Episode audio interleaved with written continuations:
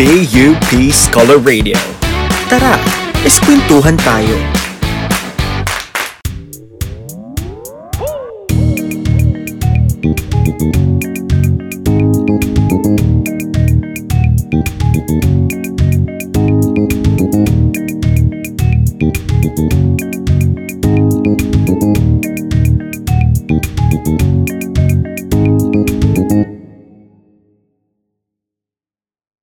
Yan, magandang hapon sa ating lahat. Ito po yung ating first na podcast specifically on martial law history in partnership with uh, PUP, FEU, Project Gunita, and uh, the Memorial Commission, the Human Rights Victims of Violations Memorials Commission. Also, Philippine Miserior Partnership Incorporated. So, ang ating podcast ngayon is uh, titled Paglingon sa Nakaraan, Pagharap sa Hinaharap, a limited podcast series on martial law history. Sa una nating episode, pag-uusapan lang natin saglit no, kung ano yung mga martial law na facts or trivia na madalas nakakalimutan ng mga tao, mga kabataan ngayon o mga even even the older generation. Pag-usapan rin natin yung mga myths, mga um, fake news na kumakalat na so, for decades on na pumapalibot sa kasaysayan patungkol sa batas militar. I'll introduce myself pala muna. I'm attorney Josiah Kising from Project Gunita and FEU and also from Philippine Miserior Partnership. I am Kyla. I'm from Project Gunita and from Council for People Development and Governance. Uh, magandang hapon sa inyo. Ako si Patrick Claudio, ang Chief History Researcher at Head ng Research and Education Division ng Human Rights uh, Violations Victims Memorial Commission. So also known as Memorial Commission na lang. MEMCOM, para hindi na mahaba. Ang haba nga nung kanina. Ah, magandang hapon sa inyong lahat. Um, ako si Aaron Paul Lagmay um, from Far Eastern University Institute of Law and from Far Eastern Law Review. ano yung sa tingin yung mga common yung naririnig ng mga ano ng mga misunderstandings, misconceptions patungkol sa martial history? Sa tingin mo sa tingin nyo na dapat nating ah, talakayin ngayong ano hapon? I think nung bata ako, ang pinaka-prominent na um, story ng martial law is that para daw maging, maging disiplinado yung mga tao kaya nagkaroon ng martial law, kaya nagkaroon ng batas militar and my grandmother was telling me how there were military on the streets, how there were military in the schools, and sometimes, you know, it's this is all grandiose. May maririnig mo yung mga storya na, oh, mga tao, hindi sila nagtatapon ng basura, hindi sila nag-ano. Pero, come to think of it, talaga naman makakata mat- matatakot ka kapag ka meron ng pulis sa harapan mo, di ba? na, na, pag meron nga naman militar, eh, syempre, there's anxiety there. There's a conception na, ah, hindi ako pwedeng ano kasi baka hulihin ako, ganyan. Mhm. Pero, anong medyo lumaki-laki na ako, syempre, nag-iba na rin yung perspective ko kasi nagkaroon ako ng sarili kong research, ganyan, sumali ako sa Project Unita.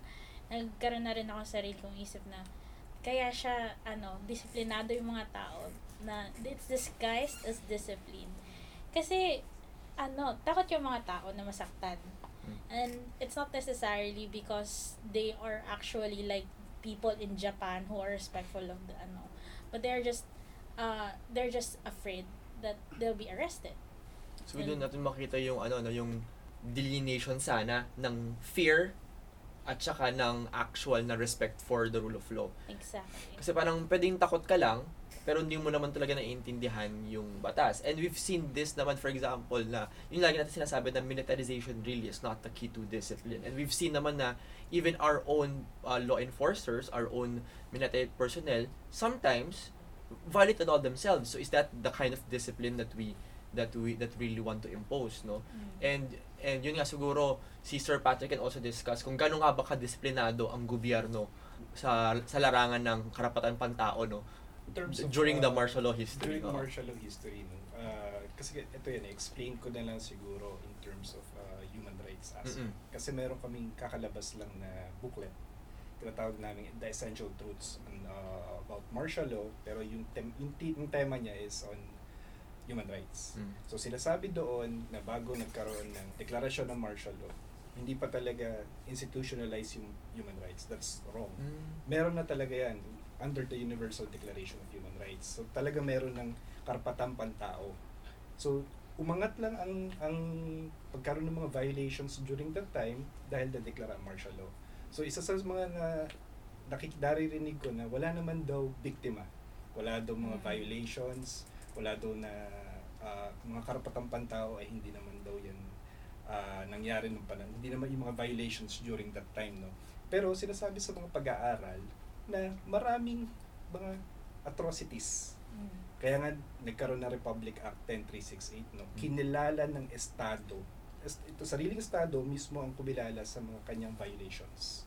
So yun yung isa sa mga ah, parang sila sasabihin na lang nating turning point ng sa pagbab sa, sa batas no na kinilala ng estado if you compared it with other countries. Napaka-unique ng situation ng Pilipinas in terms of human rights situation ano. For instance sa Cambodia, di ba? Khmer Rouge, di ba? Ah, sina Pol Pot. It took them a while na nagkaroon ng accountability yung gobyerno. Sa atin, reparation lang. Nasaan ang hustisya doon? May na, tanong ko rin sa'yo, attorney, meron bang na, ano, na sentensyahan ba? May nakulong ba sa, sa panahon na yun? Dun wala. sa, Sa, oo. Di ba wala? Wala. Wala. Actually, yung problem natin, no, na actually yung nakaka disappoint actually di na napakaganda sana ng konsepto ng ng, mem- ng Memorial Commission pero parang mal- nalimitahan siya sa reparations sa reparasyon pa lang. pero sana parang yun nga actually may mga naka- sa project ko na to marami kami mga na-interviews na may mga ibang victims na minsan, minsan sinasabi nila na parang they kind of feel insulted na merong presyo yung yung um, experience nila like can you really put on a price on the torture that they that some of them have experienced yung iba doon buti kung ano lang incarceration lang no may mga ganon yung mga level 1 na no so, I think sa HR dun sa HRVCB yung yung predecessor ng MEMCOM may mga point system kayo Yes, may point system yan. Pinakamataas yung mga talaga nawala. Nawala o nang pinatay, mga nang pinatay na talaga ng karumal-dumal. Pinakamababa, yung, yung mga Yung kinulong umalis- lang, kinulong, apo. umalis ng ano. So may mga certain points yan. Pero may mga, may mga amount. Parang Mm-mm. reparation nga. So pagbabayad, danyos ang tingin may, naka, may nakausap kami dyan before sa ano sa Iloilo nga sir sabi nila nila na parang isa sa mga ano niya no criticisms dun sa dun sa system sa point system Oo. is hindi naman daw lahat ng sakit nung pagmamalabis ay makikita physically. Wala yan sa pasa, wala yan sa sugat. Sometimes, for example, in in their case, yung husband niya had psychological trauma which actually almost costed their marriage. Kasi even after the uh, the what the husband's incarceration and torture sa loob ng ng ano ng kulungan, naging maikli yung pasensya ng ng asawa niya tapos nagkakaroon ng onting ano verbal ano siyempre ma- maikli yung pasensya eh, di mabilis magalit and that change daw talaga really happened after the incarceration ganun may, may, may ganung So, psychological nagkaroon siya ng PTSD. Mm, kumbaga, mayroon siyang oh, the- nagkaroon daw siya ng ganun which sadly the board really never ano kasi y- y- ano eh a psychological siya wala siya dun sa point system Well, sa akin, ang view ko naman doon, well, that's correct, no? I agree with that uh, perspective na talagang may malaki ang naging epekto in terms sa individuality ng biktima o ang naging survivor. Ano. But uh, yung batas din kasi provides din naman more than the reparation. Dito na pumapasok yung Memorial Commission. Yan. Yung sa paggunita, pagkilala ng mga biktima nung panahon na yon. So, atong sinasabi natin dito sa usapan natin ngayon na yung konsepto ng ah, transitional justice, yung mekanismo dito, merong pinoprovide kung hindi naman na afford ng regular na korte. mm. Kasi wala naman pong accountable na ano no. So yung batas naman ay malino ay recognition. Nakaangkla yan sa recognition, reparation. So parang dun siya nagal. Pero i-insert natin yung after ng reparation, tapos na ba? Hindi. Dito na papasukin na natin si MEMCOM. Trabaho ng Memorial Commission na kilalanin, maalala natin yung mga kwento para yung mga kabataan ngayon para panlaban sa ano sa fake news o sa mga historical uh, dis- disinformation na uy meron pala mga biktima nung panahon ng martial law kasi mayroong batas Mm. kaya kami pag whenever we conduct talk we promote din yung batas na isa tong malaking uh, bagay na dapat ninyong maintindihan na ang sarili ninyong gobyerno ay kumilala So milestone yan. Milestone na milestone. landmark legislation talaga yan. siya. Oo. I always tell my ano ah, pag may mga nag Siyempre sa comment section, no? Mm, sa ano sa. SOCMED, madalas yung mga debate dyan. So, minsan talaga sasabi ko doon na favorite ko kinukote dyan yung, yung Republic Act 10368. Sabi ko doon, oh, ito. Sabi ng batas is kinakailangan na policy, di ba? State policy. Sa state policy. policy to recognize the human rights violations committed during the martial law era. Sabi ko, ibig sabihin kapag ikaw mismo as part of the the state bilang bilang citizens tayo kapag hindi mo rin ano recognize yung human rights violations committed ikaw actually ikaw actually lumalabag sa although wala naman parusa no Oo. pero it- ano lang parang parang playing with logic lang na, na ito sabi ng batas na na, na, na rin recognize mo in fact we're just we're just obeying what the law says it's sabi ng batas eh Well, uh, if I'm correct, no, uh, attorneys na Ator- Article 2, Section 11, mm. the state recognize every human uh, Mm-mm. uh, dignity, uh, yung human rights, no? Pero inherent obligation pa rin Yes. ng Estado na kilalanin, alalahanin yung mga kanyang nagawang pagkakamali sa kanyang mga uh, tao ng panahon na yon. So, uh, what I'm saying here is, uh, the law is, sabihin na natin, okay, we have a law, no? Pero ano ba ang sa tingin natin ng protection nito? Ano ba ano ba mayroon bang pinoprotektahan itong batas na to? Lagi kasing ang interpretation ng mga tao, if when survivors victims, nagko-connote na dun sa ibang aspeto na ito yung mga biktima ng mga PA, pero hindi po totoo yun. Hindi naman po lahat na nakalagay sa mga biktima. 11,103 totoo na yan yung mga nabigyan ng reparation. Pero mga nag-apply 75,349. Pero marami pa po ang undocumented cases. Mm. Kaya po uh, doon sa ating ah, discussion ngayon, uh, nasabi natin nga na sa kung Manila centric po ang talagang ang nakafocus ang martial law period. Marami pong mga naka-experience bis- lalo na po sa Mindanao, mga kapatid Mm. nating Muslim. Nung naka po nagpunta sa Mindanao, kami nagpunta sa Cotabato.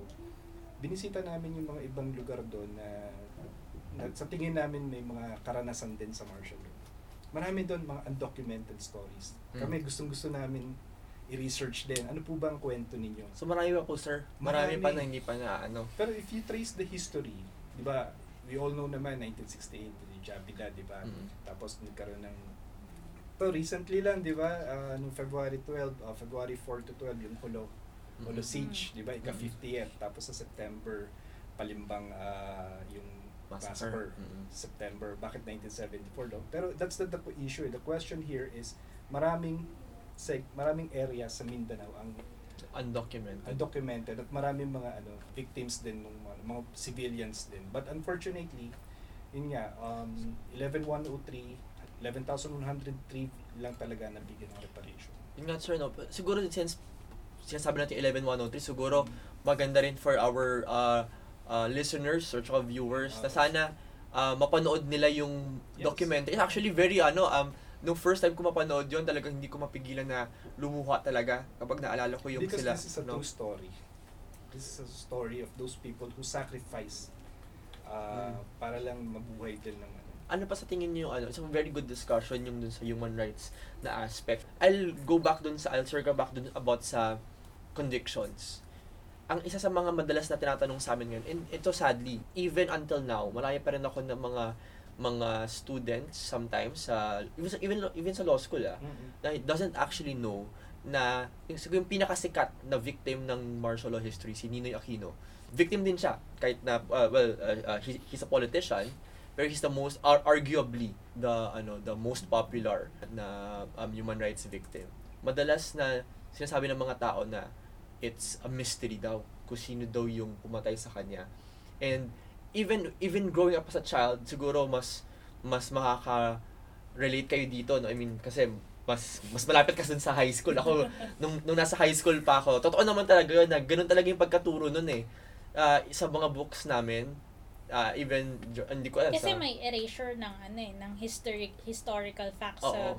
sa araling panlipunan, sa Mhm. ano. And Ikaw- mostly, yun nga, ang dinidiscuss lang is yung history ng Spaniards colonization. oo But not anymore after that. Like, merong gap of information as to where martial law starts or where, martial law begins. Yeah. We know naman that it started it started in September. Pero, um, in my schooling, during my years of high school and elementary, there's like literally a gap. Kung saan, there's a conspiracy theory o sino bumaril kay Ninoy. Oo, parang sino laging ganun ano. siya. And then, ikaw, Aaron, dun sa school mo, ma, nung high school ka, let- let- let's focus dun sa kahit dun sa Ninoy, Ninoy na case lang. Ano, meron bang naturo sa inyo nun during the, your high school?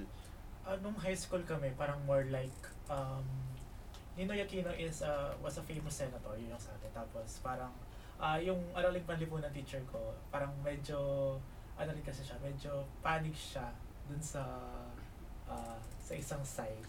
so parang, ah, hindi niya directly sinasagot or parang ina-address yung cause or yung circumstances surrounding uh, Ninoy's death. Mm. So parang uh, um, more like parang self um, self study na lang siya. Uh, ganun yung pina- kinalabasan. Then syempre parang you have to ask your parents um, since parang parents or grandmother, grandfather kung um, ano ba talaga. So parang sila kasi meron din silang uh, mix na sinasabi na parang ang sabi ng isa, yung mismong mga kuwang ko daw, tapos yung isa sabi mismo is si uh, Marcos mismo. So parang um, it must parang in a sense na parang nung law student na ako parang uh, you have to uh, you have to take yung parang kailangan mo talagang i-digest lahat ng facts uh, because uh, required required siya and parang in order to see the entire picture.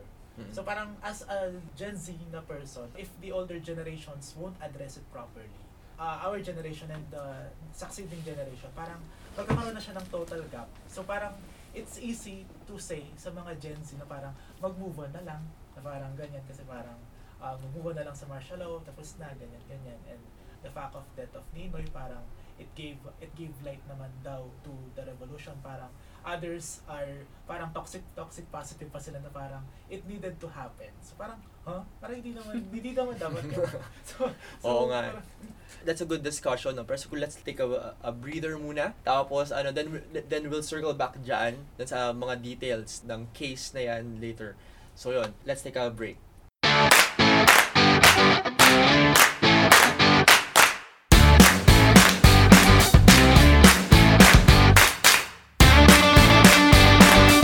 PUP Scholar Radio. Tara, eskwentuhan tayo.